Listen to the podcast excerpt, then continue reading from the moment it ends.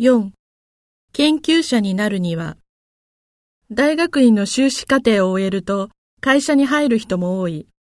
しかし、博士課程に進学した場合は、研究者になることを希望する人が主になり、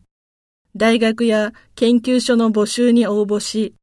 書類審査、面接を受け、採用されることを目指す。そのためには研究成果を発表し続け、研究者同士の競争に勝たなければならないという声もある。